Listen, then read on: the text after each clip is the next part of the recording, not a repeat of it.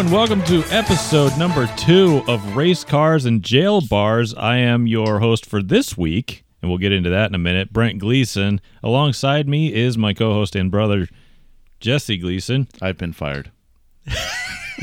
Not really fired. No. No, what I mean by that is um, we took a week off because we said, all right, look, first episode's done. That's our pilot. That's us getting our feet wet in doing the show. We didn't have any idea what we wanted to do.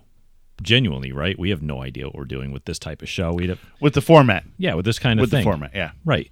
We're used to presenting a news-based entertainment opinion style, you know, type of podcast, which is what we normally do. But this is more inf- informational and presenting what facts and figures and lives and biographies and you Long know, story short, we're going to switch off every other week. yeah. so we were originally going to do Yeah. this. It was basically going to be Jesse's baby. And it was going to be him doing all the research, him doing all the work, and I was just going to be a talking head sitting here. And I just kind of There's no fun in that because I I'm didn't- doing all the work.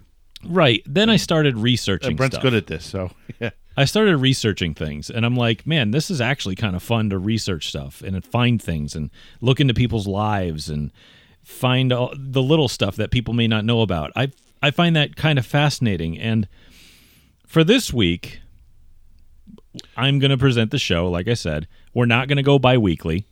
We're going to alternate, and it's going to be Jesse first, then me, Jesse, me, Jesse, me. So that way, it gives each of us still two weeks to come up with a show. It's brilliant. I think it's It's as brilliant as we can be, I it's suppose. and economical right. with our time. Right. And it gives the listener, whoever decides to listen to this thing, the chance to actually listen and be engaged in what we do on a weekly basis. And like we said before, this show is going to be a limited run. I mean, it's a very niche market. And I mean, it's only about racers and people in motorsports who are criminals Or involved in crime. or involved in crime of some sort. And that's it. You know, so this is going to be a pretty limited run. So, Disclaimers. You have any? do I have disclaimers? Um, here's my basic disclaimer. Uh, we are not the type of people who tiptoe around your feelings. Um, my whole idea is if you're an adult, you should be able to handle words. If you can't handle words, you're not an adult. There's going to be, this is a crime based show. Along the line of what we're going to cover are going to be a lot of different people. There's going to be financial crimes. There's going to be uh, physical crimes. There's going to be drugs. There's going to be murder, violence, rape, robbery, assault, everything under the sun, Which If- are crimes. which are all crimes. Right. if you can't handle words, like if you have to have a trigger warning or something like that, I'm sorry. I'm not doing that. And we're not going to make fun of the victims or the victims' families. That's No, that's taste. not what we do. But Well, we do make fun of idiots. we will make some jokes. There will be some dark humor, but again, we're not going to make fun of the people who are dead. You know, uh, we're not going to make fun of their families. None of that. Okay, we're Except not going this to week, we're going to make fun of the dead people. maybe, But but not That's- not because they're dead. no, no, it's because they're. Yeah. Anyway, we'll get on with that. Um, Rip so the that's- band-aid off. That's pretty much what you're going to expect. Okay, so sit back and enjoy, because for episode number two, I have selected John Wes Townley. And you would know that if you clicked on the episode because it's literally right in the title. So this isn't a surprise to whoever's listening. But yeah, we all know the story for the most part. You know, he's If he's, you don't- he's John West, he's John Rex Weekly. We all know that. yeah, Brent will go into that. Oh, yeah. he's John West Clowney. Brent's Uh-huh. going to go into detail about it. We all know the story, but we don't know the details. And I'm looking forward to what the details Brent's going to be bringing because And, I'm sure know- it's going to be a real doozy of a friggin' story. some people may not know the ending to this tale. So it's going to be a surprise to some people. If you're really close to racing, you probably know the end of the story, but you may not know the details. And let me tell you something this one was actually really hard to research because there is not a lot out there on him and what's happened. Because let's be fair, I think his family is quite well off and they have a lot of influence in keeping things quiet. And I'll get into that a lot more as we go along, but to rip, like you said, rip the band aid off, let's start at the very beginning. John Wes Townley was born. John Jonathan Wesley Townley, Townley. Good God, that's hard to say. Born December thirty first. I'm sorry, it's a New Year's baby. December thirty first, nineteen eighty nine, in Georgia, to Tony and Elizabeth Townley. Uh, growing up, he also had two brothers named Dillard and Will, and a sister named Grace, which I kind of find funny because he's got Will and Grace as siblings. and Dillard. And Dillard. Poor Dillard. what the fuck? Is that a family name? I wonder. I think they the do fuck? name. I'll get into it in like five minutes, but I'm pretty sure they name all their children after something. Ugh. Uh, his family's very well off, very religious. Uh, we're going to touch on why they're well off in a minute, but apparently the Townley children also had influence from a, and I put this in air quotes, housekeeper, uh, which I think they mean nanny. But her name was Jeanette Wilson or Jeanette Watson, who was the Townley family housekeeper, quote unquote, for better than 20 years and someone who John himself considered to be like a second mother. Why three distinct names like a serial killer? Well, John was named after theo- after uh, the theologian, cleric, and evangelist John Wesley, who lived from 1703 to 1791 and was known as being the leader of a revival movement which in, or within the Church of England known as Methodism. All right. So if you've seen That's a big one. if you've seen yeah, if you've ever driven down somewhere Yeah, where there's that's- that's a churches big one. and you see the Methodist church, this is your guy. I think he has. Uh, I'm, I, I wonder if uh, the name is familiar. Uh, I believe he probably has at least a college or something named after him.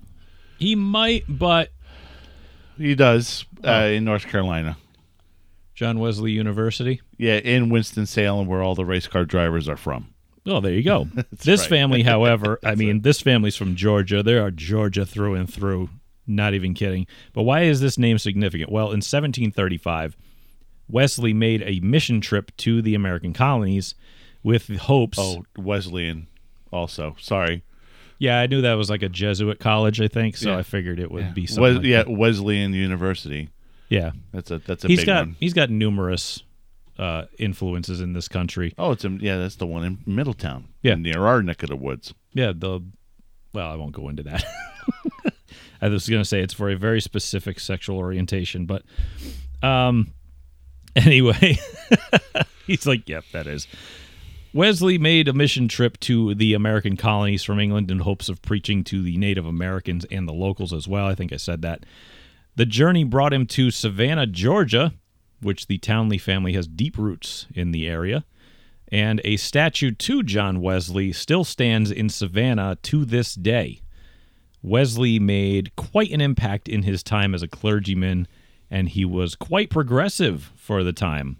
Uh, I believe he supported abolitionism, advocated for female preachers, and even after he had some health ailments, he ate a strictly vegetarian diet, abstaining from alcohol as well.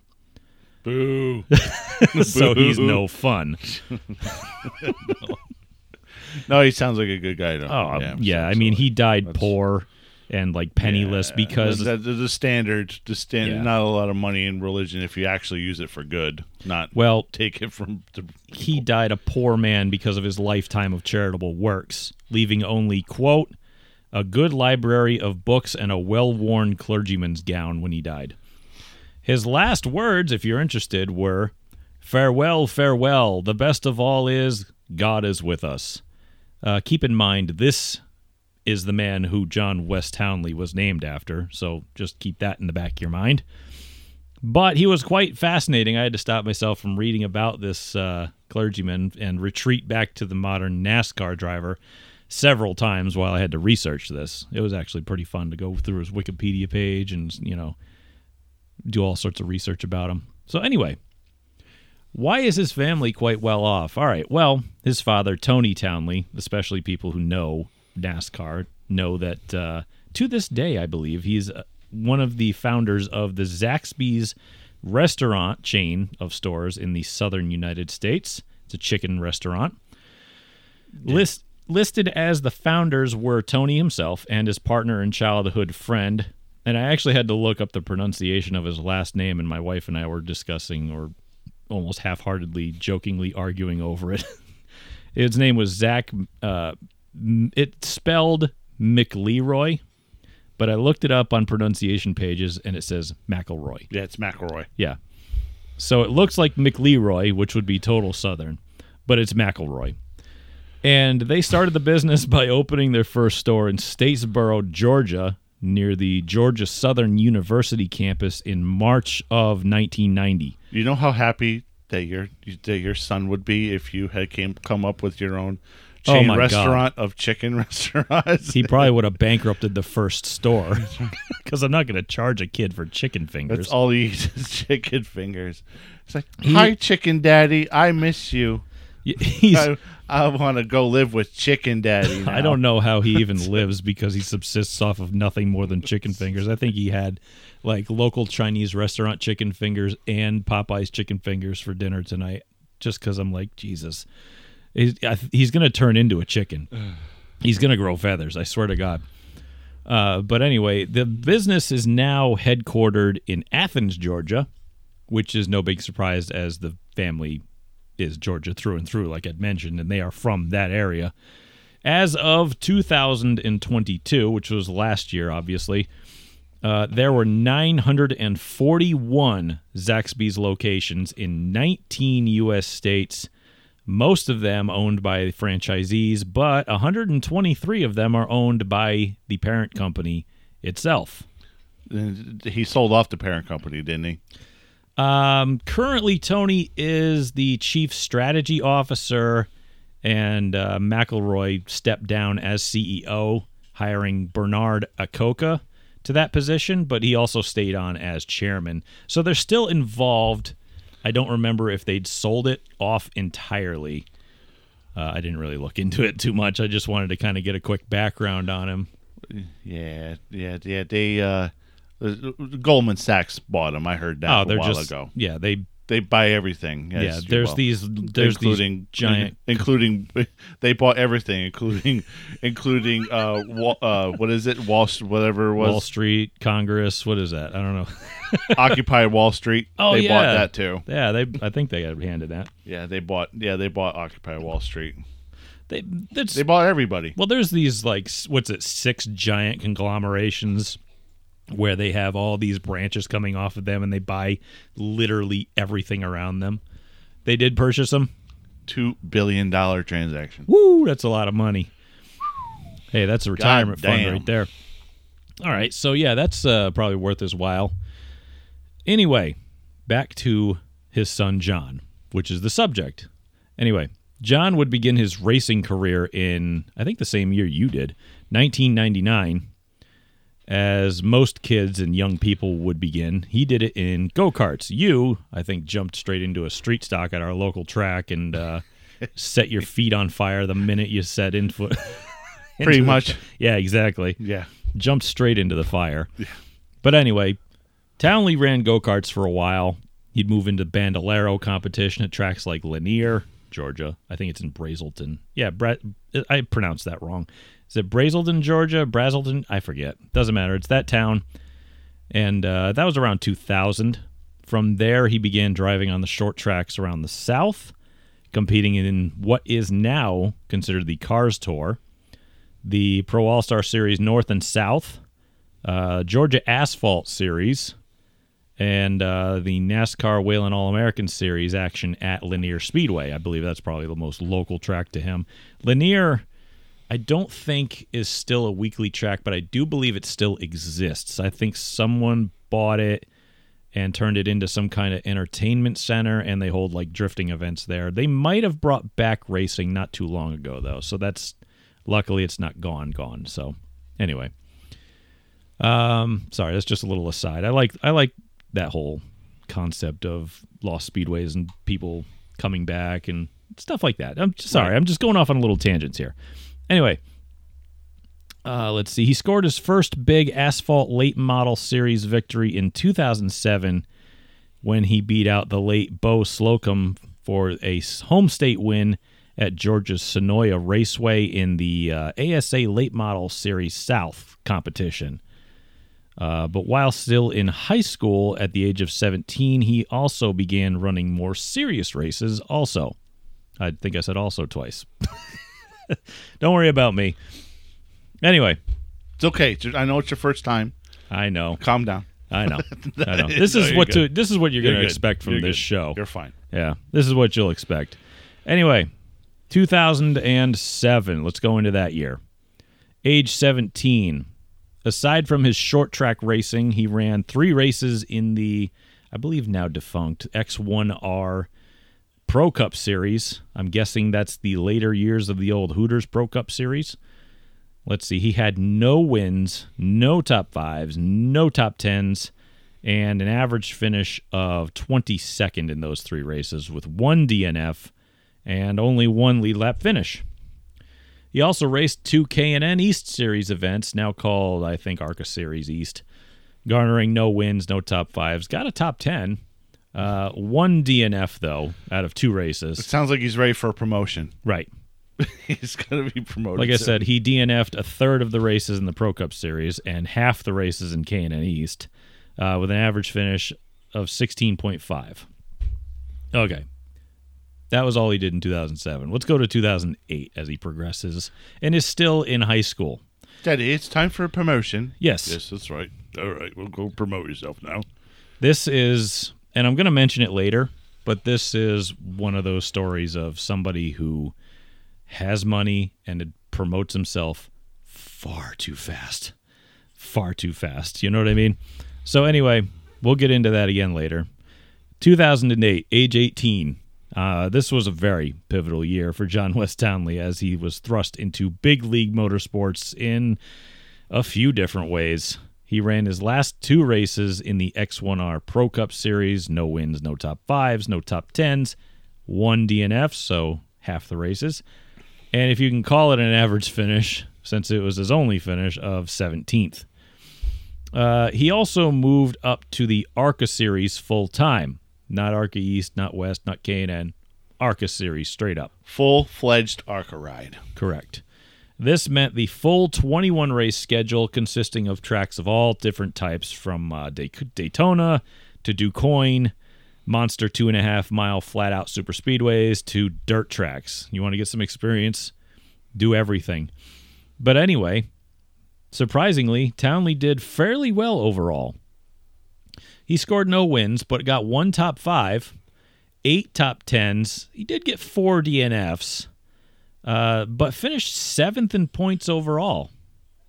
So he's actually showing promise for being an 18 year old who essentially just did a little bit of late model racing locally and then just went whoop, big league stock car racing. Let me guess, is he timed for another promotion? Well, we'll see. Um, this is actually kind of an interesting season because 2008 would be the first and last full time season he ever spent in the ARCA series. So, yes, you're right. It's time for promotion. Here we go. if anybody remembers this season, they will. If they don't remember this season, I should say, they will now because I'm going to mention something that happened.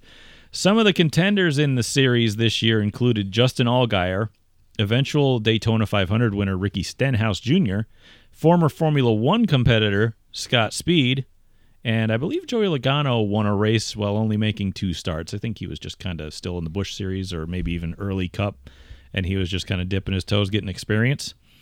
This season also included that unbelievable finish to the championship battle at Toledo, if anybody remembers, between four drivers who were mathematically eligible for the championship. No one remembers. No one watches ARCA. If anybody hasn't seen this, go look it up. It was on the Speed channel, it's on YouTube. It's wild. Scott Speed, Ricky Stenhouse Jr., Justin Allgaier, and Frank Kimmel, 10 time champion already. Stenhouse was second in points. Speed, the point leader, were racing each other on the track when Stenhouse just drove into Speed and shoved him wide in turn three, only 27 laps into that race.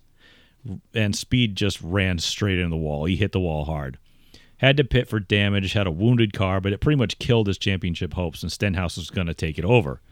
So Speed comes in the pits, fixes his car, and as Stenhouse catches him to lap him 10 laps later, just drives into him and wrecks both of them in turn one and ruins both of their championship hopes in one swipe. It was wild, and he did it all completely out of spite. it was amazing. He it was sort of a ruin my chance and I'll take yours as well attempt.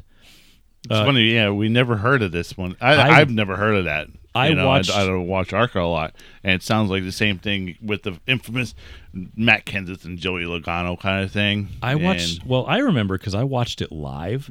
It was insane. I'm like, what are you doing?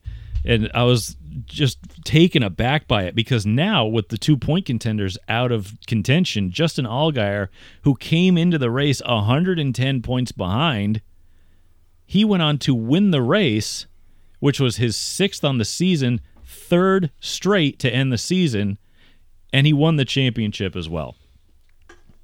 Well, Ricky Stenhouse should have thought about that, but when he wrecked Scott Speed, didn't wreck him hard enough, I guess.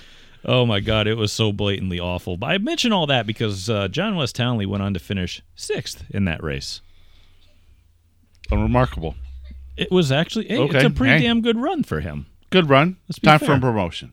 Uh, in that season, he also made seven starts in the NASCAR Truck Series, so he'd already gotten that promotion. By the way, Yes.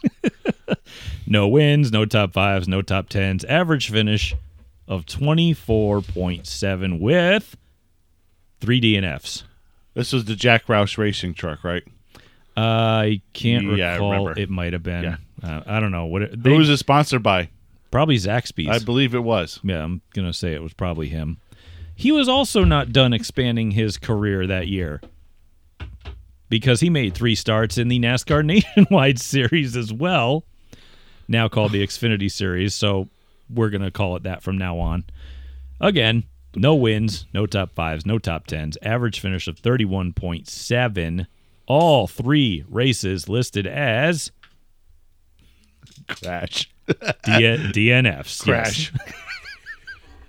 Rather poor results when you couple that with the fact that he also did not qualify for four races as well. All right. At this point in his personal life, he'd also graduated from, and I'm going to screw this up, North Oconee, O C O N E E, High School in Georgia in 2008.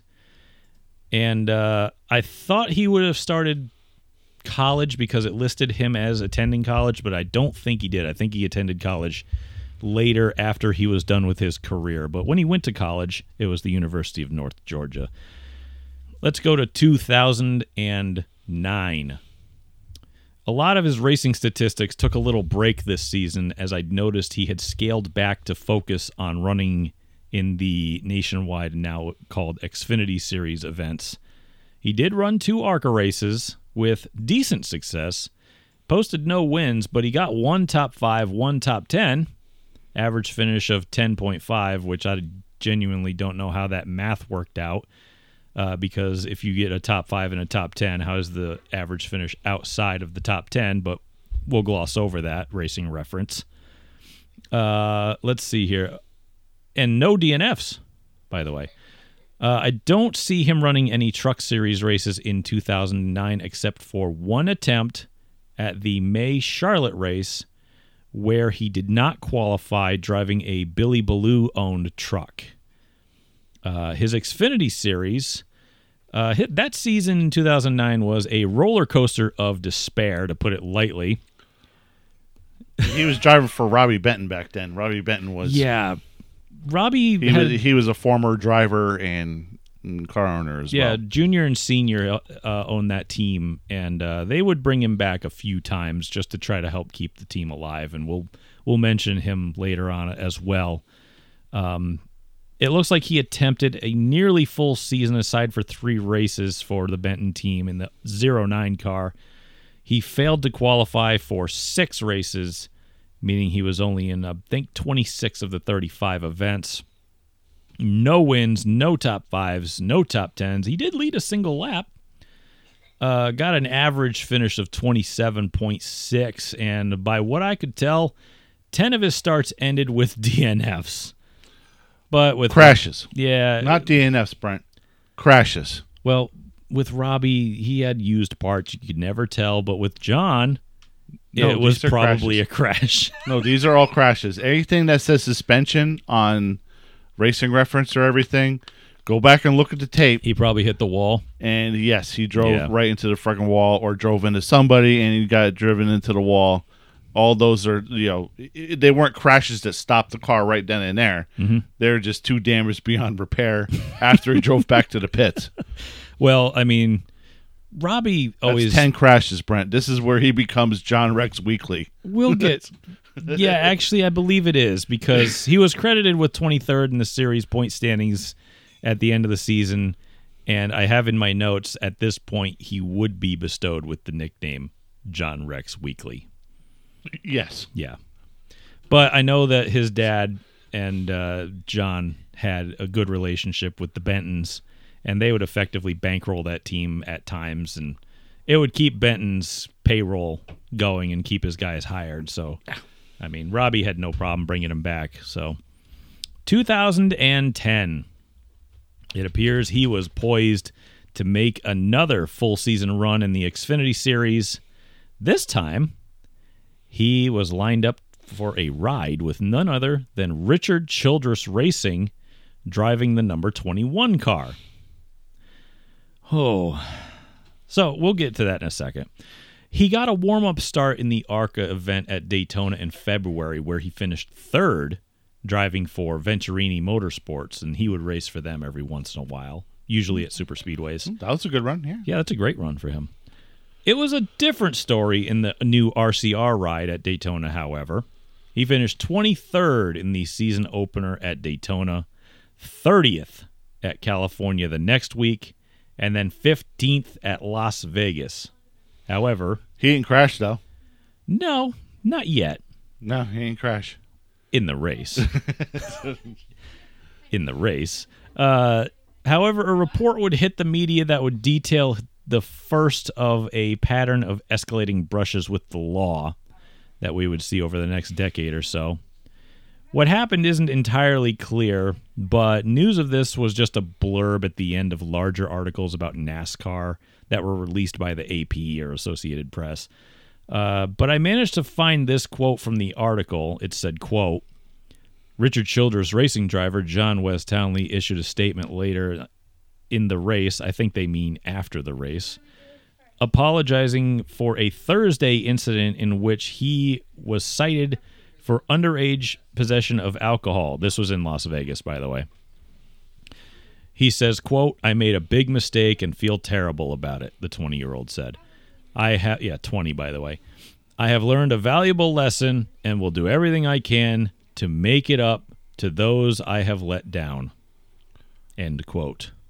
I mean, a 20 year old in Las Vegas without possession of alcohol, that, I mean, you can just imagine my shock. Yeah, I, mean, it's not the, it's not the, you know, it's not anything out of the norm that, that I would think of. yeah. I, I mean, he must have been acting a fool because they got him for something, but it wasn't DUI. I mean, a so 20 year old in Las Vegas that's without alcohol, I'm worried, I'm wondering about. That's a lost Mormon. That's They- weird. They don't know where they are. Yeah. Yeah. So I could not find any details of the incident or whether he just got fined or something. Yeah, I think he just got a ticket for it. Or whether he was punished legally, but he was allowed to continue racing that weekend. Uh, he would resume racing for RCR for the next two events uh, and finished 26th at Bristol and 18th at Nashville. The next race at Phoenix, he crashed the car only 17 minutes into the first practice. And at that point, he was replaced behind the wheel by Cup Series driver Clint Bowyer. Can you imagine? Can you imagine bringing a shitload of cash to Richard Sil- uh, Childress Racing and having him say, "Listen, you, you take that big sack of money and get the fuck out of my garage because you are beating the shit out of my equipment And that's- you suck." That's exactly what it was because, like I said, we're mentioning his statistics so that you can get an idea of how many times he didn't finish races. But when he would wreck in practice and qualifying, that was never listed. And he did that far more than when he wrecked in races. I mean, So the list is like double of how many times he crashed. And when he crashed, he would wreck hard too, like really hard. Um, but I have an article about the Las Vegas replacement written by Kelly Crandall. It is entitled, and this is really think about how early this is in his career. How many years has he been in Xfinity so far? Two, something like that. Maybe part time two. yeah. But her article is entitled, quote, Try, try, try again. How many chances does John Wes Townley get? She wrote of the incident, quote, Following that announcement that Bowyer would replace Townley, rumors began to circulate uh, because ESPN's Jamie Little, yeah, ESPN used to cover races, reported during a later broadcast that Townley had been fired from Richard Childress Racing. No one was able to confirm or deny it as the story changed from one thing to another when the well, it's the Xfinity series went on air later that night. The speculation continued about Townley's future. Former Sprint Cup crew chief Andy Petree may have said it best. Uh, RCR isn't used to having re- or having to repair so many cars. They're used to winning races and championships, and that quote, "I'll be very surprised if we see Townley back in the 21 car." End quote. It's funny that Richard Childress says, "Oh, Sheldon Creed is the stupidest race car driver that I, I ever had drive my car," and I'm like, "Wait a minute, you had this guy drive your car before, don't you remember?" Yeah, bro, you What's wrong with you? You literally slid a contract across your desk to John Wes Townley. Don't give me that bullshit about That's- Sheldon I thought that was hilarious. Jesus Christ. Oh man. So anyway, a lot of people would, and this is uh, Crandall continuing. A lot of people would, however, they also, or uh, what the hell is she trying to say? I'm sorry. Uh, a lot of people would, meaning they wouldn't be surprised if Townley wasn't back in the 21 car. However, they also know that it's highly unlikely since his father's company is the one on the hood of the car. What would it mean for them? On Tuesday, RCR is scheduled to meet with Townley to discuss his future after already announcing that he would not be in the car for this weekend's race at Texas. However, sources are saying that Townley is not being fired. Instead, things are being evaluated. All right. I- Here's what we're evaluating. Hmm, do we really need that giant sack of money or not? I can personally say, quite categorically, that he was indeed fired from RCR following this incident and sat out until being picked up again by, Robbie Benton. yes, Robbie Benton. Good took old him, Robbie yep, Benton. took him back with open arms because, well, I'll take that sack of money. exactly. He's got Hell yeah. he's got employees to pay, and they're willing to pay him. So why not? He's keeping his doors open. He'd make four more part time starts in the Xfinity Series by season's end, garnering no wins, no top fives, no top tens, average finish of 22.4, one DNF, many different practice and qualifying incidents. Uh, only three of the nine races had a lead lap finish. After this season, he didn't race anywhere in 2011. And quit. I ha- yeah, he essentially quit. I have zero records of any starts or races run during this time. And in any bio article that I read about him, he essentially dropped off the face of the earth for a year and was done. He said, I'm, you know, quitting racing. Uh, which, to be fair, I don't think we could have really disagreed with him. Uh, he had unofficially retired from racing until he had gotten a phone call from Robbie Benton. Robbie Benton at RAB Racing asking if he would return with his father's sponsorship. I need that sack of cash, but Please help the team keep going in 2012. Yeah. So in 2012, Townley he he reneged on his unofficial retirement and came back to Robbie Benton's team. So he ran a partial schedule with Benton, as well as the Truck Series season, which I didn't see coming. full season, just whoop right back, where he would compete for the Rookie of the Year award because I don't think he'd done a full time year yet. Uh, they wouldn't run the season opening truck race at Daytona, and uh, for good reason. On February 7th, 2012, you know it's bad when I give you an exact date, Townley was arrested and charged with DUI in connection with a single car crash in Oconee County, Georgia, aka home. I had to take my time on Oconee because it's I have no idea. Is, Never go home. Yeah. He never left home. did you see his mugshot? Oh, it's a mess. if anybody's never seen his mugshot from this, it's a mess. There's still blood uh, draining out of his nose and everything, running out of his nose, and I'm like, ears and side of his I'm head. like, that's that blood used to be going to the brain. Now it's not. That's not a good sign. That's not good for your health. No, I mean, he looks so awful in the mugshot. He looks out of it, concussed, disheveled, bleeding, sweaty. His hair's all messed up. His t-shirt's stretched out. It's not a good look. Um, but yeah, he was charged with a DUI. In an article written by Jeff Gluck on February 10th, which was three days afterwards, he said NASCAR Camping World Truck Series driver John Wes Townley was charged with driving under the influence after crashing his brand new 2012 BMW into a telephone pole in Georgia, the Athens Banner Herald reported Friday. The incident, which occurred early Tuesday morning, came to the attention of the Oconee County Sheriff's Department when a 911 call reported, quote, a suspicious man knocking on the back door of a home at 4:30 a.m.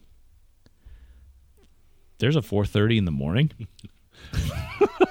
Well, when at well, there is, and usually nothing good happens at that time of day. No, genuinely not. The sun's not up, and if you're still awake, you've been awake. You didn't just wake up. Not good is coming along and has your name written all of it. Correct. Sheriff's deputies arrived to find a disoriented Townley, quote, swaying from side to side, and get this, bleeding from his bare feet. Ooh, he didn't have feet on. When, he didn't have no feet on when when he was driving this car. He was just barefoot, No feet. no feet, No feet on, no feet on. No. Bleeding from his bare feet. So that means he wrecked so bad he probably blew all the windows out of the car. Gets out of it and there's like probably glass all over the car. Why don't you have shoes on when you're driving your car? Bro, I don't know. Some this must be Georgia thing. Fuck if I know, man. It's probably you know it's really hot down there. You probably want to be as cool as possible. But anyway, yeah, he probably stepped out of the car, stepped in all sorts of crap, cut his feet all up. Probably had glass in the footwell and in the carpet. Don't drive your car bare feet. Not a good idea. Uh, but yeah, he was arrested and charged with DUI and weaving in the roadway. The newspaper said deputies found blood on the seat of the car, which had its airbags deployed in the crash. Well, I'd hope so. Townley's incident could be a blow to the 22 year old's NASCAR comeback. Literally, he's coming back at 22 years old. Jeez. That's yeah. It, it's it sounds like he's washed up already, and he really was not washed up because if you're washed up, you have to be a somebody. Not a never was, Correct. but goddamn. Right. So anyway, the son of Zaxby's co-founder Tony Townley is attempting to revive his career with RAB Racing, Robbie Benton, which formerly fielded nationwide cars for the driver. All right. RAB Racing team owner Robbie Benton said he was still gathering still gathering facts about the incident and preferred to withhold public comment until he had more information about the situation. Benton decided to give Townley another shot this season, though, and the driver is set to run a full Camping World Truck Series schedule for the team. NASCAR had no immediate comment on Townley's incident, though it was previously allowed, or though it has previously allowed drivers to race pending a DUI charge. I believe Michael Annett might have done that once, and uh, some other people might. Well, NASCAR needs so. a caution break. Well, yeah. during the shows to to tighten the field back up, go to commercial. Like we can't get rid of this guy. He's too good for our television contract. Mhm. Yeah. Uh, let's see. Although his team had suspended him for, quote, an appropriate amount of time, end quote, Townley was in the truck for the next race at Martinsville on March 31st. I forget they take a little bit of a break in the truck series. In a statement regarding the DUI released on April 6th, Townley stated, quote, it reflected poorly upon my team, my sponsors, and everyone else, and I want to sincerely apologize. It's up to me moving forward to put this behind me and to make better decisions in the future and to really learn from this. I know that a lot of these words are real easily spoken. Those are his words, by the way. This is a direct quote. But it's actions in the future that I'm going to be judged by. Those are easy words to say because they're literally on a piece of paper that the PR representative has typed for him. So you could just read along with it. And Did you catch the part where he said, But it's actions in the future that I'm going to be judged by? Yeah. That was prophetic. No truer Yeah. words have ever been spoken. Yeah. Yeah, that's going to be an issue. That will be a real issue coming up. He was also placed on probation by NASCAR. Sounds more like a threat. it could be. He was placed on probation by NASCAR until the end of the season. Uh, he would compete in 21 of the 22 races that year, earning no wins, no top fives, two top tens, average finish of 19.2, uh, two DNFs Only two crashes, Brent. Two. Two crashes. in the race. Two crashes. Raised the flag. uh, and finished 16th in driver points at season's end. He also made five starts in the Xfinity Series. No wins, top fives or top tens, average finish of 23rd, but no DNFs were listed. Even if he only finished on the lead lap in just one event, which, ouch. But at, at any rate, he would also, in 2012, attempt to make his Cup Series Oh, it's time debut. for, time for promotion. Time for promotion, just on his comeback tour Yeah. at Pocono in August. This was met with a certain amount of ire from the garage and the media because I found an opinion article that was written by Jeff Gluck, uh, well respected reporter, and it was titled, This is great.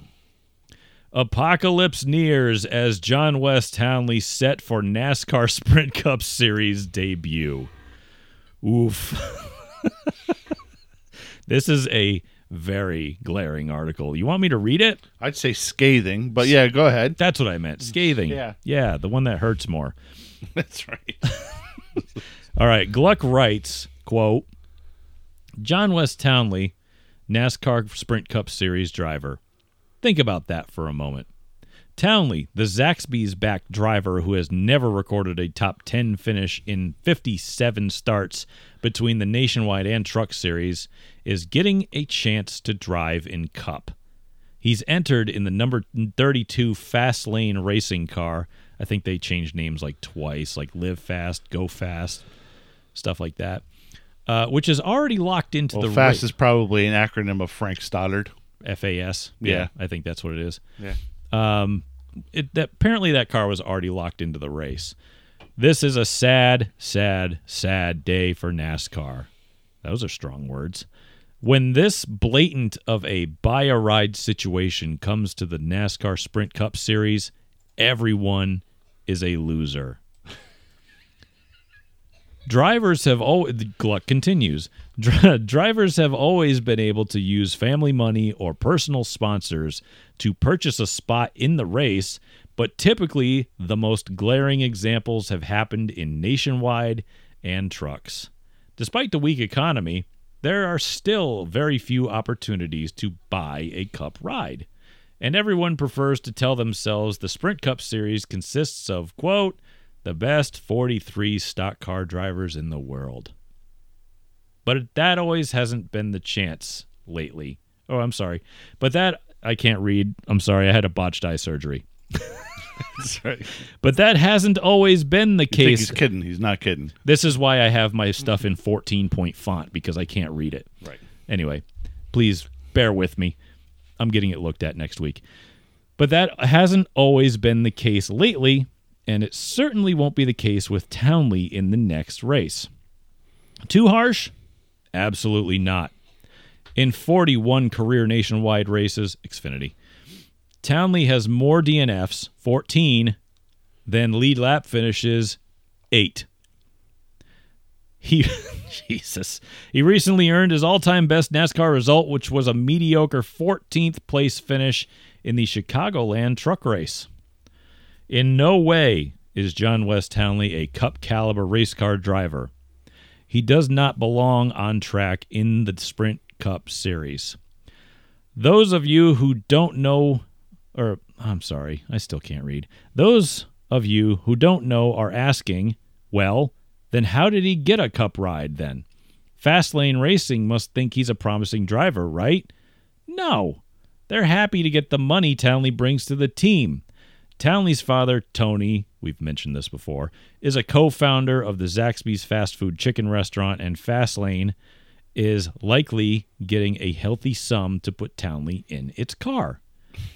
While it helps FAS Lane stay in business, this is a bad deal for NASCAR's image because of all the talented young drivers who would love to get in a cup car but can't because they don't have the money. I really want to see John Wes Townley in a chicken suit like Stroker Ace. I forgot about that. oh my god, I haven't seen that movie in so long. I doubt it would ever happen. Well, back then. Uh, let's see. The list is too long to name here, but consider this. Daytona 500 winner Trevor Bayne will not be in the Pocono race, but John Wes Townley will be. It's an embarrassing or it's embarrassing for the sport to have reached this point. I think it's kind of been like that for a while. I mean, that's the entire ARCA series right there. It is pretty It, it really yeah. kind of is. Yeah. It- Not just John Wes, it's everybody. It is now, at least, even more so than it used to be. A rich kid can't buy his way into Major League Baseball or the NFL, but in NASCAR, if you, yes, you, if you, yes, you, dear reader, had the financial backing, you could run a few truck and nationwide races, get approved for a NASCAR license, and be racing with your favorite Cup drivers within a year or two. Hey, Junior. Hey, Jimmy. Hey, Tony. I'm a cup driver just like y'all now. Quite frankly, this is a disgusting development. he continues, by the way. NASCAR needs John Wes Townley in the Sprint Cup Series like Indianapolis needs more seats for the Brickyard 400. Ouch. Which is that didn't age well because they're everybody clamors for that race to come back. Yeah, it, it was dropping off at that point, but you know. On the other hand, we at least know that Pocono won't be a caution free race. There you go. Uh, let's see. You know what's funny is that I've listened to a lot of Jeff Gluck interviews, seen a lot of Jeff Gluck pieces, and usually 99 out of 100 times he's annoyingly diplomatic. He's never this mean. He's never this mean, and I really like it. This I really love this mean Jeff Gluck, and I I really do want to see it more often. Well, this is from like 11 years ago, so it's like we got to bring that Jeff back. yes, I want to tap into that well. Yeah. and just That'd be drink out of it. That'd be great. All right. However, um, I think I think the Gluck's article is over by now, so we'll be back to my notes. However, that would be a short-lived attempt as well. Uh, in an article written August 3rd by Jeff Gluck entitled, or uh, it states, John Wes Townley hit the wall at the exit of turn two during his warm up lap on Friday at Pocono Raceway, and he was replaced as driver of FAS Lane Racing's number 32 Sprint Cup Series car before he even turned an official lap. He didn't even make one lap of practice. Nope. Wow. Camping World Truck Series driver Jason White will, will replace Townley, who was planning to make his Cup Series debut in Sunday's Pennsylvania 400 with sponsorship from the Zaxby's food or uh, fast food chicken restaurant chain. and again we go into Townley, whose father owned co-founded Zaxby's, uh, was locked into the field thanks to the 32 team owner points, but w- uh, was making his debut despite a disappointing NASCAR record. This will be White's second career NASCAR Cup Series start. He finished 33rd last year's Pocono race while driving the same car for FAS Lane Racing. All right. So, and by the way, that's the end of John Wes Townley's NASCAR Cup Series career. That's the first and last one.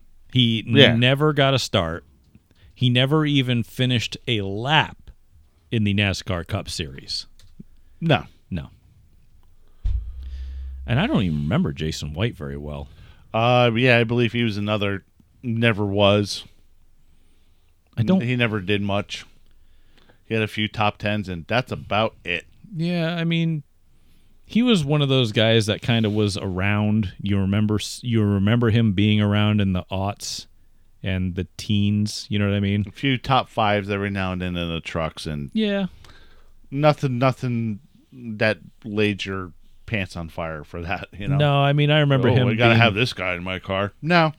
he was just one of those kind of like solid field filler guys that never really did much. But anyway, is he, he is a lot less noteworthy than John Wes Townley. That's let's be fair.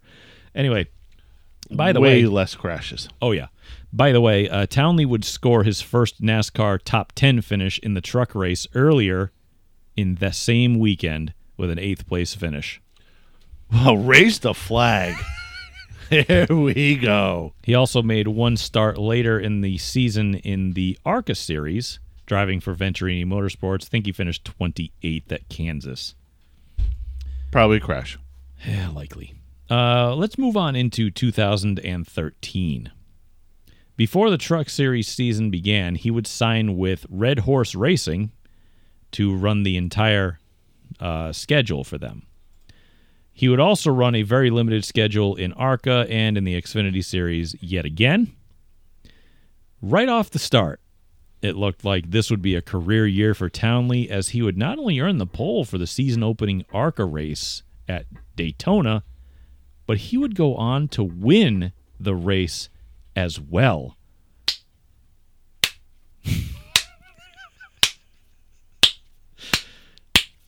no, we're not doing that. I'm doing the slow clap. No, we're not. Okay. In an article by Matt Weaver, quote, Townley held off a furious charge in deep lap traffic on the final lap from super prospect Kyle Larson, future Cup Series champion, and pulled away down the front stretch to collect his first major victory in professional stock car racing. Oh god damn, that's that's something to hang your hat from. I mean, not back then. You didn't know who Carl Larson was, but looking back on it, hey, that's Yeah. a badass young prospect.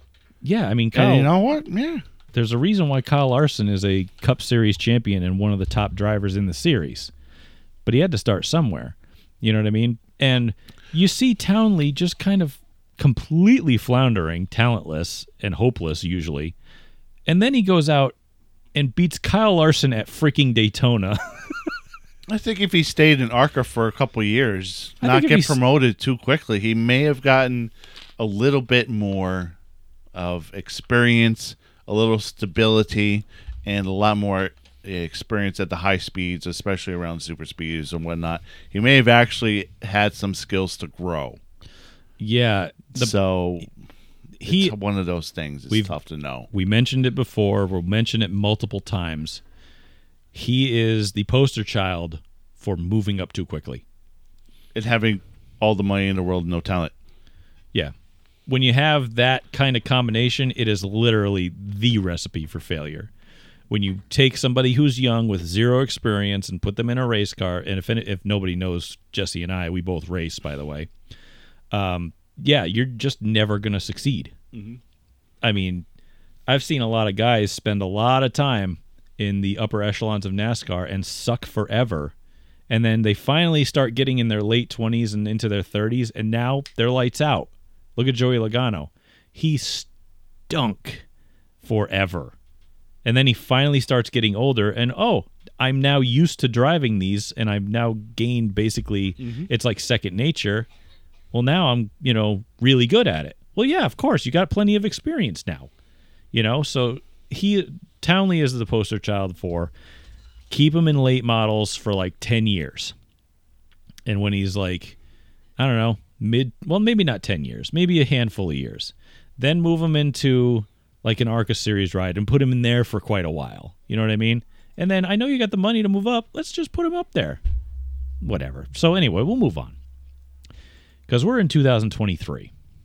Or 2013. 13. That's 10 years ago. My fault. So he won that race. All right, let's get to a quote for uh, John Wes Townley on his ARCA Series win at Daytona. Quote It's one thing to win in the ARCA Series and an entirely different thing to, uh, and another t- entirely to win it. Oh, this is a weird quote. Let me see if it makes sense to you. Quote It's one thing to win in the ARCA Series and another entirely to win it at Daytona. They must have got him right when he got out of the car. Uh, just wow. I think it's a. I think. Yeah. I think it was a positive thing for both. He's like, it's one thing to win in the Arca. He's like, it's that's pretty good too. And It just didn't make sense to me when I read it. and then all. winning at Daytona is like icing on the cake. I think is what he meant. yeah, like I said, it just didn't make sense to me when I was trying to read it. So, all right, when I took the checkered flag, I didn't know if I had really taken it.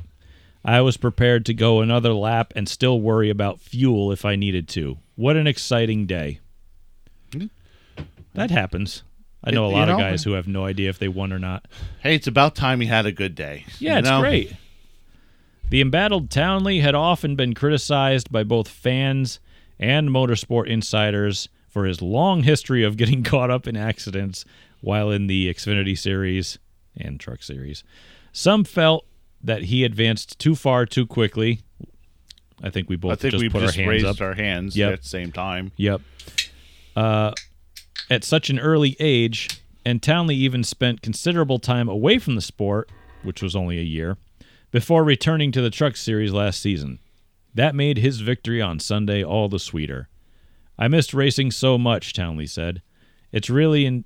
Um, it says it's really inspiration. I think I typed it wrong. It's probably it's really inspiring to come back, or it's really inspiration to come back. Why? That's again. I can't read his quotes.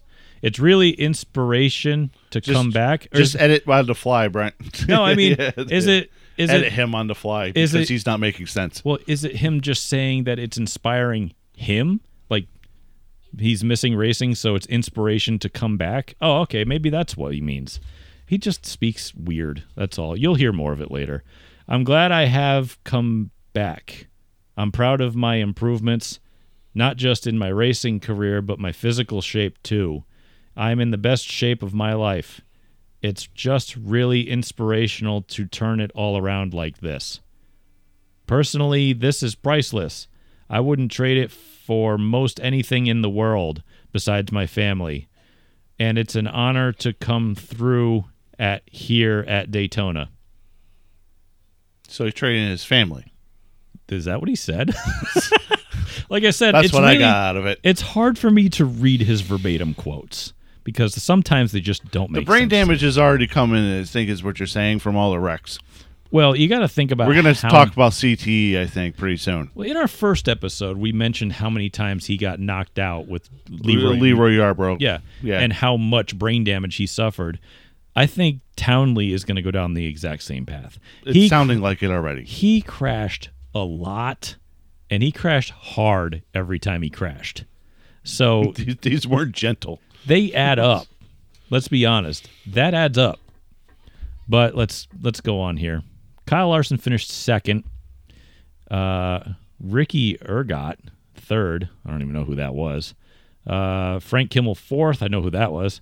Sean Corr came in fifth. Townley passed eight-time Daytona winner Bobby Gerhart with seven laps to go when Gearhart slowed and eventually fell out of the race. In five ARCA starts, he would earn one win, two top fives, two top tens, one pole, average finish of 13.2 with one DNF. So you're right. I think that he really could have actually learned something if he just stayed down in ARCA for a while. ARCA series does go through a lot of different short tracks too. So you gain a lot of short track experience, but they still sprinkle in some super speedway stuff to get you ready for NASCAR. Uh, most of his starts, though, would come in the truck series, starting all 22 races. No wins, no top fives. Did get seven top tens, though. An average finish of 14.9 and three DNFs, finishing 11th in the series point standings. Uh, he also attempted three Xfinity races for Venturini. Uh, he did not qualify for one, which means he only got two starts. Uh, no wins, no top fives, no top tens. Average finish at 26th. Still got one DNF, though. Uh, however, based on statistics, you can see he's making some sort of improvement, albeit it is very minor, but there is still improvement, and he is still only 24 years old. All right. 2014. Plan for this season looks to expand his racing more than seasons past with full time truck racing for another different team. I think it's called Wauters, W A U T E R S Motorsports. It was the five truck. Uh, but mid season, he would change rides into a team that his father would operate, known as Athenian Motorsports. Where'd they get Athenian from? They're from Athens, Georgia. So, I think Creative. I think that's why. It could be religious. We'll move Well, on. Well, they're not philosophers. That's for goddamn sure. We'll just move past it because we're not smart enough to figure it out. He would also run full time in the ARCA series with Venturini Motorsports again. Uh, they would also make select Xfinity Series starts with his father's team as well. These full time efforts would be put on hold in August when he suffered a crash in qualifying for the ARCA race at Pocono, which would sideline him for a few races in all series. So, in August, Jess, we see him dropping out because of injury. Yeah. Uh, I don't think it was an extremity injury either. I think he had a concussion or head injury of some kind. Uh, yeah, yeah. He had uh, Yeah. a few crashes this year. Yeah. Back to the old, uh, back to the old ways. Yeah. I could afford to write him off. Dad's paying for it Well, yeah. all I mean, the way, and, His dad was and like, fixing it. Well, so his dad care. was his dad was like, "Well, I'm paying for it anyway. We might as well know what we have." So he started his own team. With 15 starts out of 20 races, he had zero wins, four top fives, 10 top tens, one pole, average finish of 9.4, three DNFs, but still finished eighth in the point standings in the ARCA series. So you can see a lot of improvement if he just stays down in ARCA, right? yeah. Um, I wouldn't mean- have to try to overcome mediocre trucks Or- mediocre equipment. yeah, When he's got decent equipment, the car handles better. He's not going to try to make it up on talent that he doesn't already have. right. So, That's fair. yeah, he can learn more lessons that way. Correct. So let's go to his truck series stats. Um, in 19 starts out of 22 races in the truck series, he had zero wins, uh, two top fives though, four top tens, average finish is 17.8, but five DNFs. Uh, he was credited with finishing 15th in the final season points. Uh, he also had, I believe, 11 starts in the Xfinity Series in that year. He scored no wins, no top fives, no top tens, had an average finish of 24.4 and two DNFs. We don't care about the DNFs. How many of them are crashes? Uh, it doesn't say on uh, old Racing Reference where I get my statistics from, or Wikipedia, Well, or if it's an other- engine, it's it's one thing. If it says crash or suspension or something else, then it's probably a crash. I didn't go through every individual race, so I oh, just you just go like this. yeah, I had to get this thing put out for today. So Status engine crash. That's it. That's it. yeah, I know I got to learn how to navigate the old Racing Reference Yeah, a little bit go. better, but you know, That's all right. well, again, Townley, there's not a lot out there on him. Right. They a lot of stuff is super hush hush. All right, let's go to 2015. This season, he would run a large percentage of Xfinity Series races and full time truck series as well, both of which for his own family team, Athenian Motorsports. He would have likely his best career season to date in the truck series because he had five top tens, one top five, leading into the October 3rd race at Las Vegas Motor Speedway. The scene of the original crime. oh, God, yes. Get him away from the bar.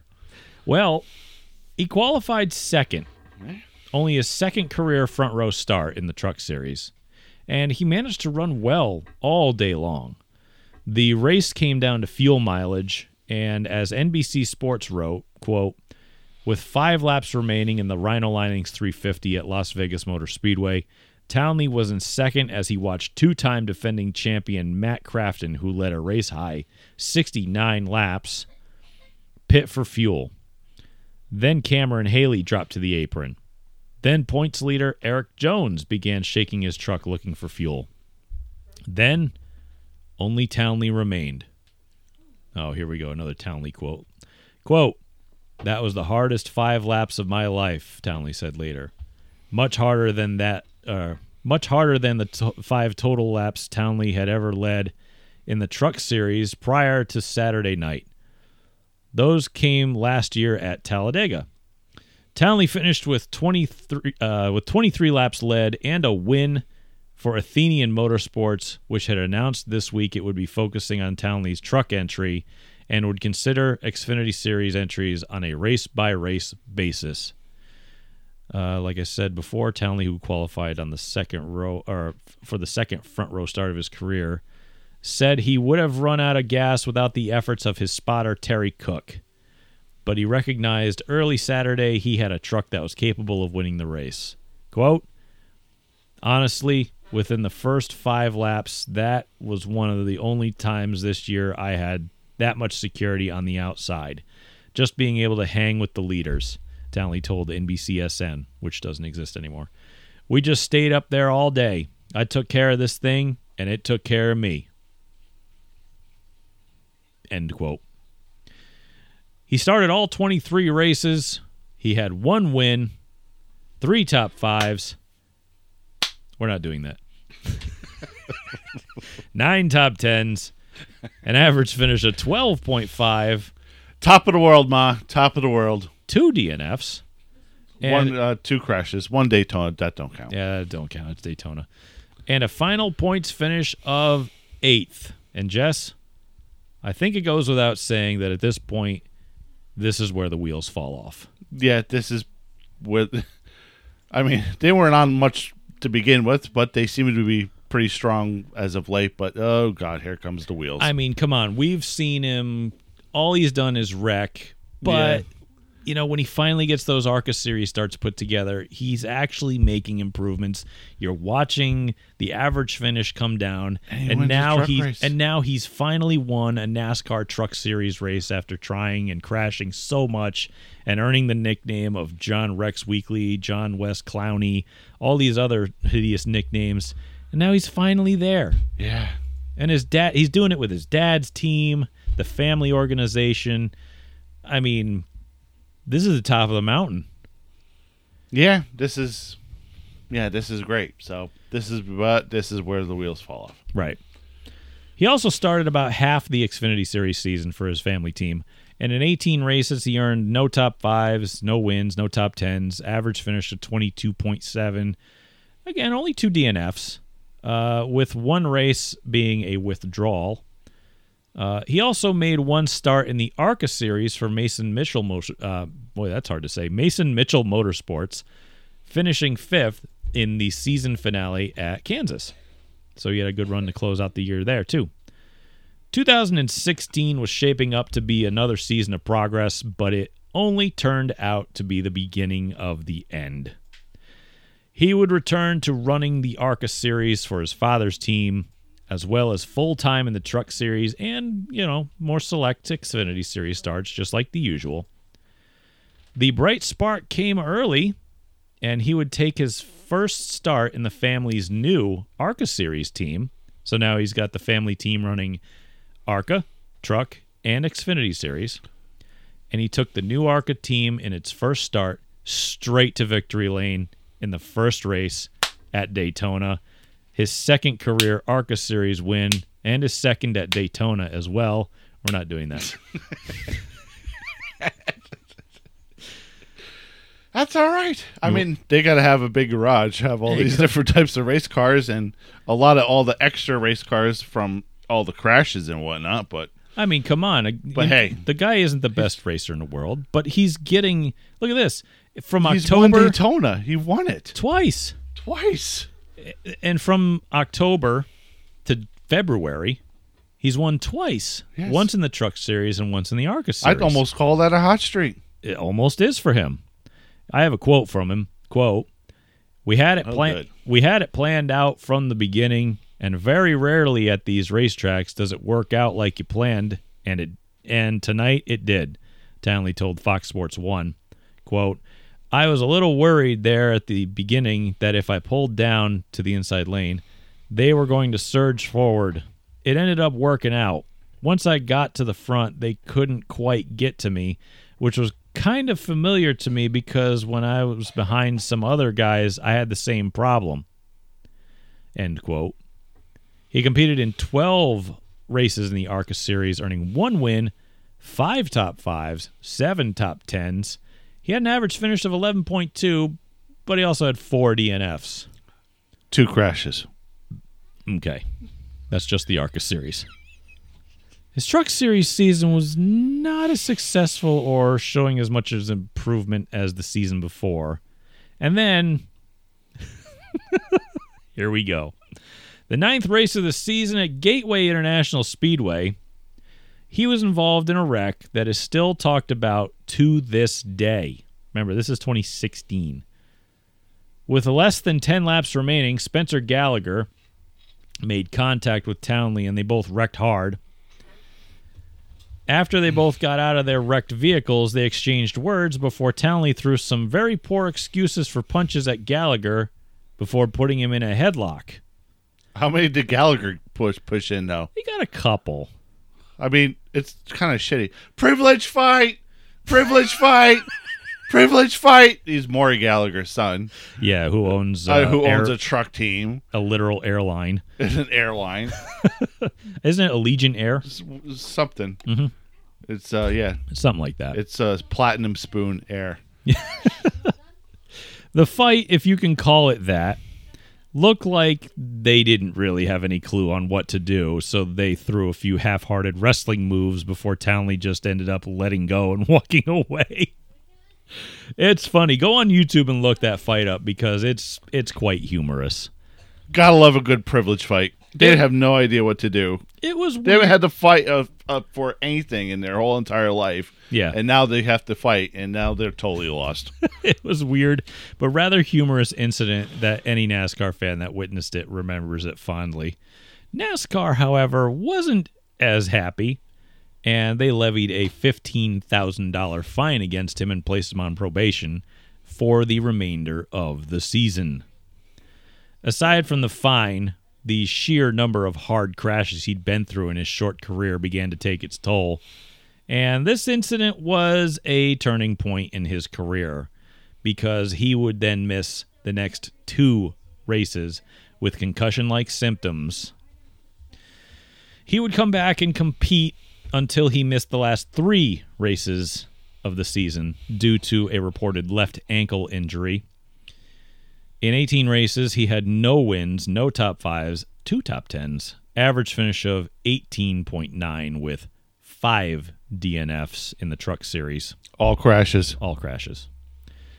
He also competed in two Xfinity races, no wins, no top fives, no top tens, average finish of 21.5, with one of those races being a DNF, I believe. That was listed as a DNF. I don't think it might have been. And to be honest with you, that's the end of his racing career.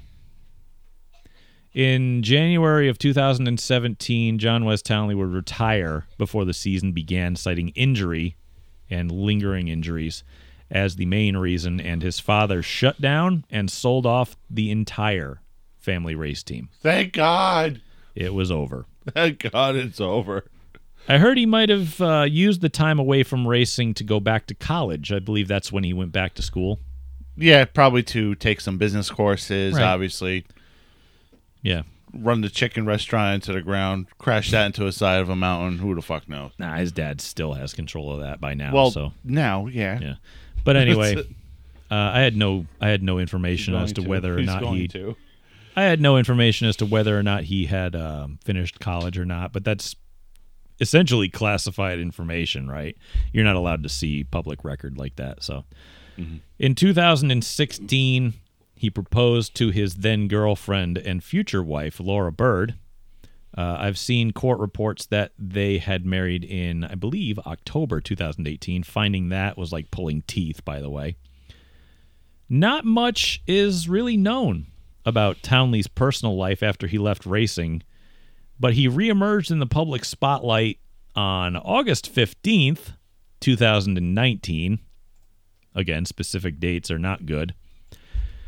Townley was arrested and charged with family violence battery, simple battery, and disorderly conduct stemming from an incident where he had allegedly grabbed his wife and thrown her to the floor, placing her in, quote, reasonable fear of the safety of her life, limb, and health.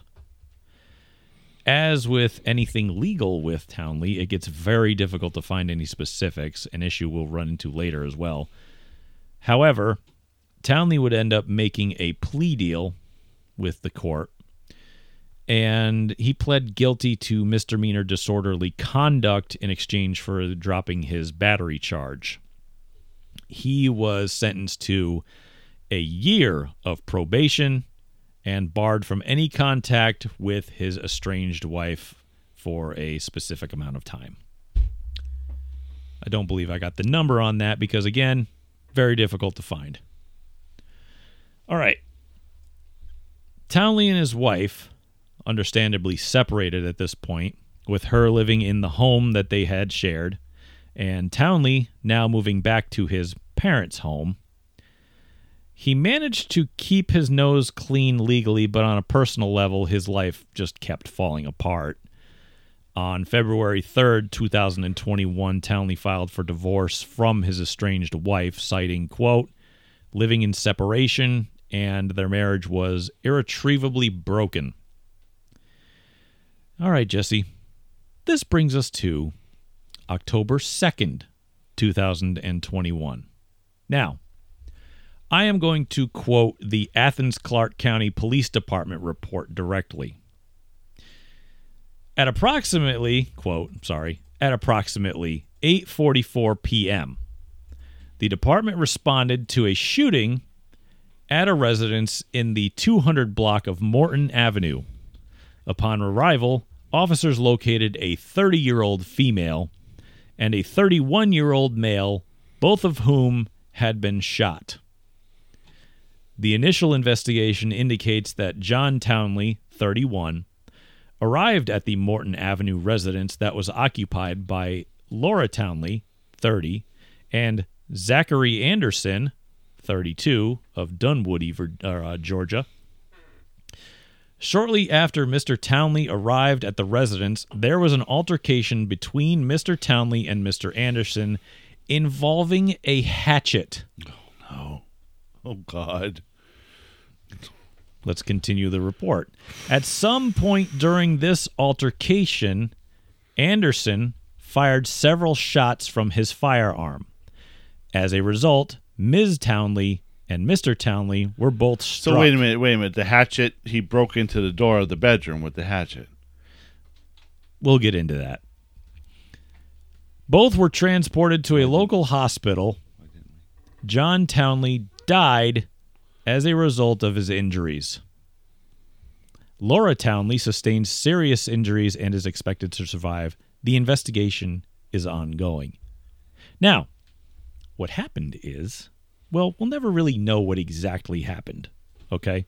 Because mostly because there's a lack of reporting and access to the documents. But what we can deduce is that Townley, plainly upset, went over to his estranged wife's residence because the divorce that they had filed was not uh, finalized as it had been reported early in the investigation. Apparently, they thought the divorce had been finalized, but it hadn't.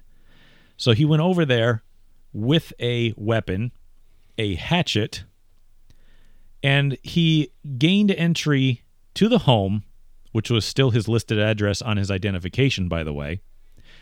Townley confronted both of them, likely in the bedroom. A physical confrontation ensued, a hatchet still in Townley's hand.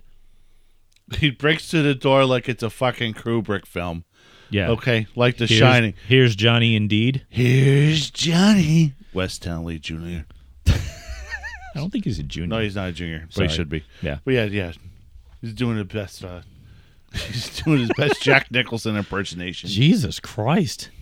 Um, yeah. So he starts a physical confrontation, gets involved with Anderson. Anderson got free and was able to retrieve his firearm and started putting rounds toward Townley, striking him multiple times in the chest and accidentally hitting Ms. Townley in the abdomen. My best guess here is that Townley had turned his rage when he got free of Anderson to his estranged wife and began attacking her with the hatchet. That's the only logical solution you can come up with as to why both of them got hit. He was right with her. Anderson puts rounds down range. He acted, you know, simply acted at the other two were in the midst of a struggle. You know what I mean? So John Wes Townley died of his injuries at the age of just 31 years old. Jesus. Who saw that coming? Well, yeah, that wasn't on my uh on my uh, what do you call that uh, Radar. radar bingo card. Oh, it's uh my Bet- metaphor card, my Betting- yeah. my cliche card. My betting sheet. It was on. Yeah, it wasn't on my cliche card. it wasn't on my calendar. I had no predictions. yeah. Nobody saw this coming. I mean, you got a guy, okay, he's a quiet, mild mannered guy, gets into racing. There's no history of violence, there's nothing. He gets one little arrest when he's 20 for possession of alcohol by a minor, right? Yeah, I know. I just saw her too. Um, and then he, it's escalating he's constantly racing, constantly crashing, constantly getting head injuries, much like our subject last week in um, LeeRoy Yarbrough. So he's getting repeated head injuries to the point where now he's starting to actually have problems, like actual problems that's keeping him out of the race car.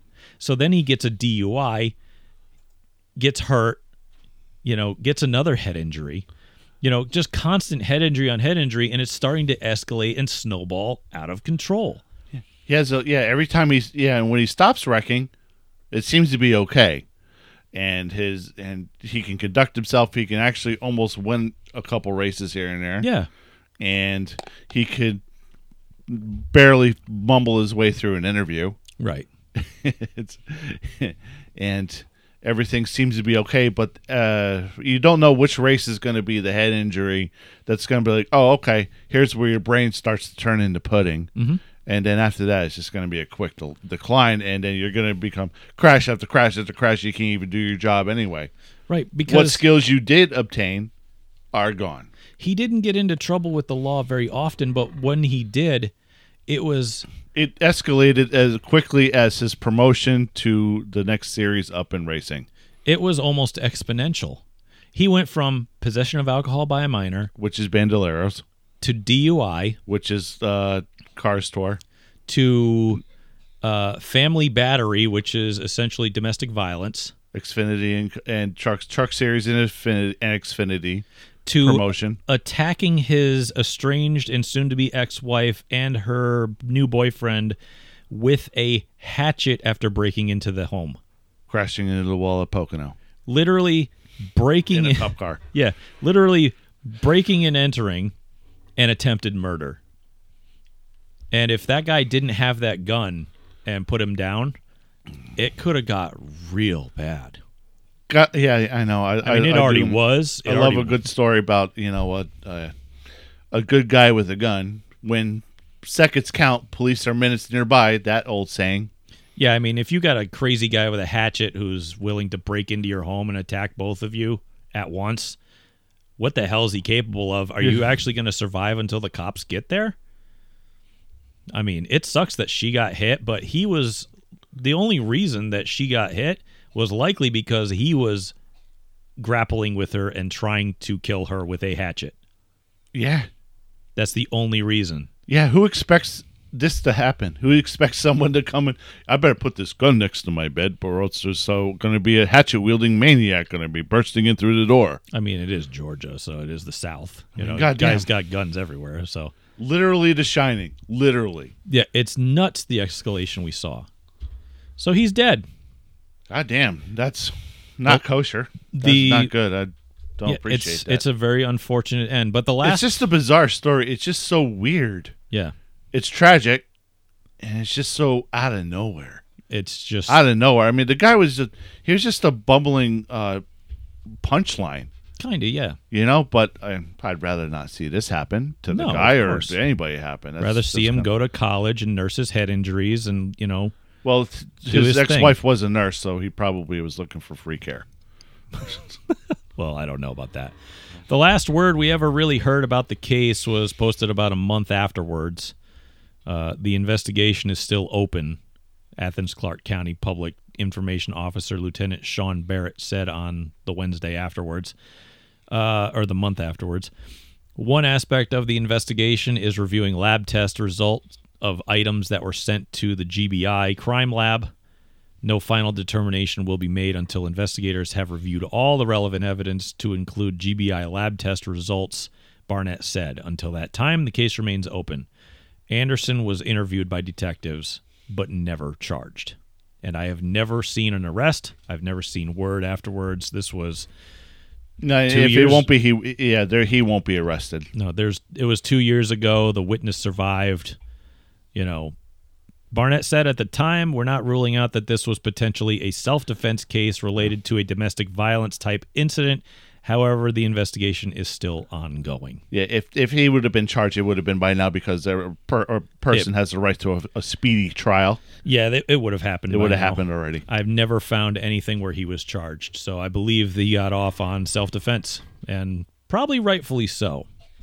In his obituary, Townley's family wrote, "He was a lover of pets and adopted countless cats and dogs throughout uh, throughout his life. He fostered several animals from the Oconee County Animal Shelter.